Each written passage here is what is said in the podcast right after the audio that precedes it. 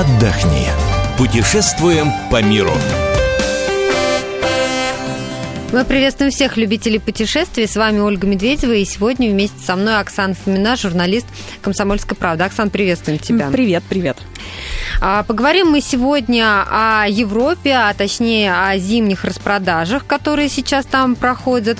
И, конечно же, Италия поражает своим размахом, потому что это настоящий рай такой для шопоголиков.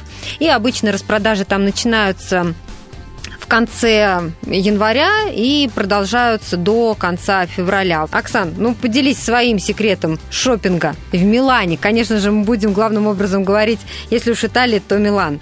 Ну да, конечно, столица моды, ты права, где как не там, да, как говорится, покупать себе какие-то хорошие вещи. Ну, есть два пути пошопиться в Милане, это выбрать либо аутлеты, но... Сама понимаешь, тут нужна машина, тут нужно добираться в неблизкие районы, скажем так, под Миланье и около Миланье. А есть еще самый легкий способ приехать, например, на Пьяцца Дуомо, это самый центр Милана, где как раз-таки стоит знаменитый Миланский собор, посмотреть Миланский собор, а потом отправиться в огромнейший молл, я бы так его назвала, Ринашенте. Можно совершить покупки, представлены практически все престижнейшие марки, которые считаются, что любят русские люди, россияне. Но много русских приезжает шопиться? Ты знаешь, да, очень на каждом этаже слышишь русскую речь. Наши люди трогают, покупают, примеряют и выходят оттуда с большими сумками. Все-таки выгодно, выгодно, да? Потому что, Оль, цены действительно не так, как вот у нас бывает в магазинах заявлено, скидки девяносто процентов. Нет, там если семьдесят процентов скидка, то это скидка. Но, угу. с другой стороны, знаешь, некоторые брендовые вещи людям уже из прошлогодней коллекции не нужны. Вот. Но это, это не про нас. Это не про нас, да? Мы не брезгуем, мы ездим и покупаем, как говорится. На что тут стоит обратить внимание еще? На получение tax-free. Мне кажется, про это не стоит забывать. Определенная сумма. В разных магазинах она своя. То есть приблизительно это где-то от восемьдесят евро. Если ты сделал покупку на большую стоимость, ты можешь уже просить вот такую квитанцию заполнить. Подходишь к кассе, и нужно следить обязательно, чтобы тебе дали оригинал, а не копию, как это произошло со мной, и, в общем, свои tax-free mm-hmm. за покупки в Ренессансе я как раз-таки и не получила. Вот, ну, когда имеешь дело с практикантами, нужно все-таки держать... Но это случайность, держать... или они действительно дают просто копию, по... пользуясь твоим незнанием? Я думаю, что там была практикантка, и она просто-напросто напутала, потому mm-hmm. что были сложности у нее с оформлением этой простой, казалось бы, бумаги. Что посмотреть? Мне кажется, что нужно еще рассказать обязательно про культурную жизнь, потому что, на мой взгляд, быть в Милане и не побывать в знаменитых пинакотеках, где хранятся работы старых итальянских мастеров, старых европейских мастеров, это просто преступление. Тем более, что очередей в эти музеи нет. Вот ты знаешь, ходили, смотрели в Милане различные выставки, и выставка была... только одна с очередью. Это была выставка искусства Лего. Ты не поверишь. А все остальные, там были и японские художники, и вот я уже упомянула старых мастеров, да. Туда можно было пройти совершенно свободно, ну, там, максимум десять минут постоять в кассу. И, опять же, если у вас, друзья, есть какие-то льготы, то есть студенческий билет, удостоверение прессы, нужно это все брать с собой, это все действует, предъявляйте. Итальянцы очень вас дружелюбно пропускают сразу на выставку со скидкой. Что тебе больше всего вот из того, что ты видела, понравилось? Вот что больше всего впечатляет? Ты знаешь, ну, конечно же, Миланский собор, да, хотя и в свое время, когда его строили, а строили его долгие десятилетия, его называли монстром, потому что он воплотил в себя представление о прекрасном самых разных людей, а, как известно, канонов красоты не существует, да, каждому свое. Побывать в этом соборе стоит обязательно. Опять же, друзья, тут тоже есть несколько тонкостей. Надо сначала отстоять очередь в в кассу. Потом вы видите две очереди к самому собору. Стоит слева и справа. Но, как многие люди, увидев более короткую, да, наши туристы встают, mm-hmm. встают именно туда.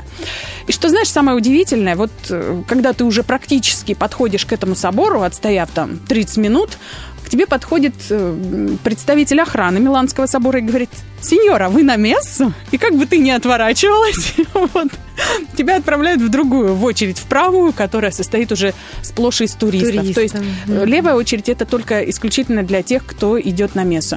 Ну и, конечно, это то место, где, наверное, не стоит экономить на лифте, потому что вся самая такая красота расположена на верхних ярусах. Ты можешь посмотреть вот все эти скульптурки, а их там сотни, даже, можно сказать, тысячи. И каждую хочется разглядеть, сделать замечательные фотографии. Сверху открывается потрясающий вид. Ну, в общем, комплексный билет обходится в пятнадцать евро. И это не только Миланский собор, это еще и церковь, которая по соседству. Так что это стоит того, действительно. Ну и, наверное, если уж вы приехали в Милан, стоит посмотреть а, картину Леонардо да Винчи. Я напомню, что она написана также в храме, в другом храме, не в том, о котором рассказывала Оксана. А, «Тайная вечеря», она написана на стене храма, и, в общем, люди знающие, потому что не все, кто приезжает в Милан, на самом деле знают, что а, там находится этот оригинал, который реставрируется, вот, но те, кто знает, они всегда а, приезжают а, в этот собор. Где пообедать? Ресторанов, конечно, великое множество в Милане, да, и, как всегда, туристам хочется сидеть в самом центровом месте. Вот уже я упоминала галерею Ринашенте, на крыше которой расположено несколько ресторанов. Они есть внутри, они есть и на веранде. То есть как раз-таки ты смотришь на этих людей, которые ходят по почти верхотуре Миланского собора. И оттуда потрясающий вид, но нужно быть готовым к тому, что ценник, естественно, будет зашкаливать там.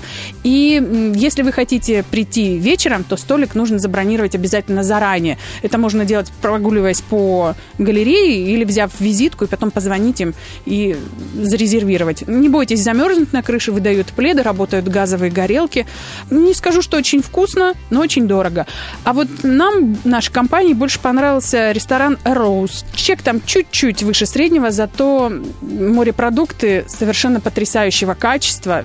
Ты заходишь в ресторан, и ты видишь, как они выложены на льду, как они еще плавают в аквариумах. Действительно, очень такой приветливый персонал. Стараются тебе посоветовать. И, что самое любопытное, я думаю, что, Оль, ты оценишь, как человек, который любит поесть и много поесть. Там порции большие, во-первых.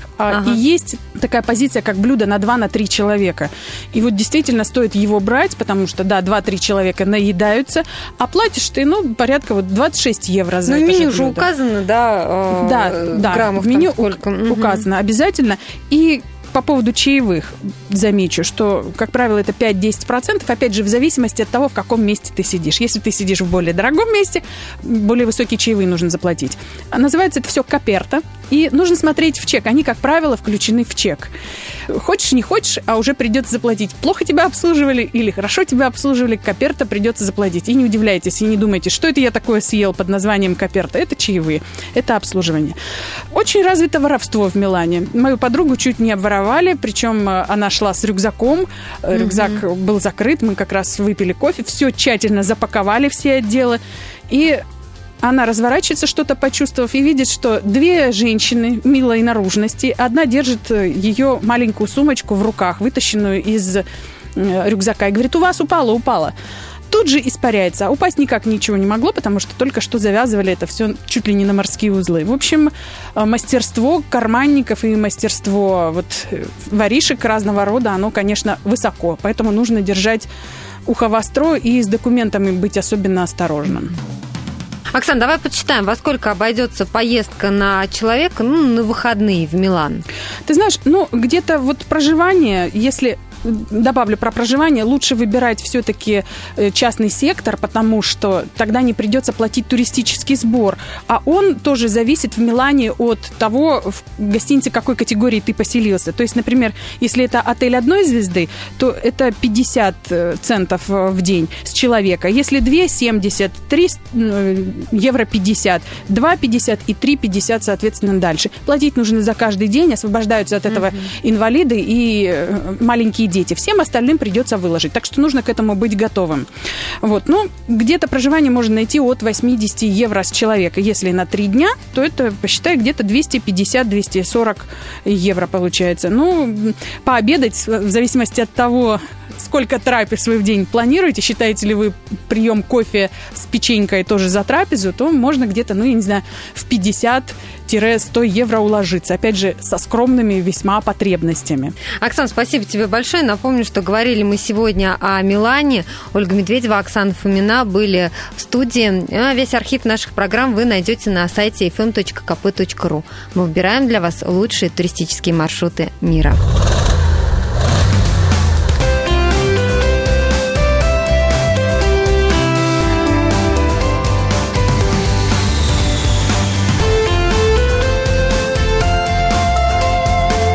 Отдохни.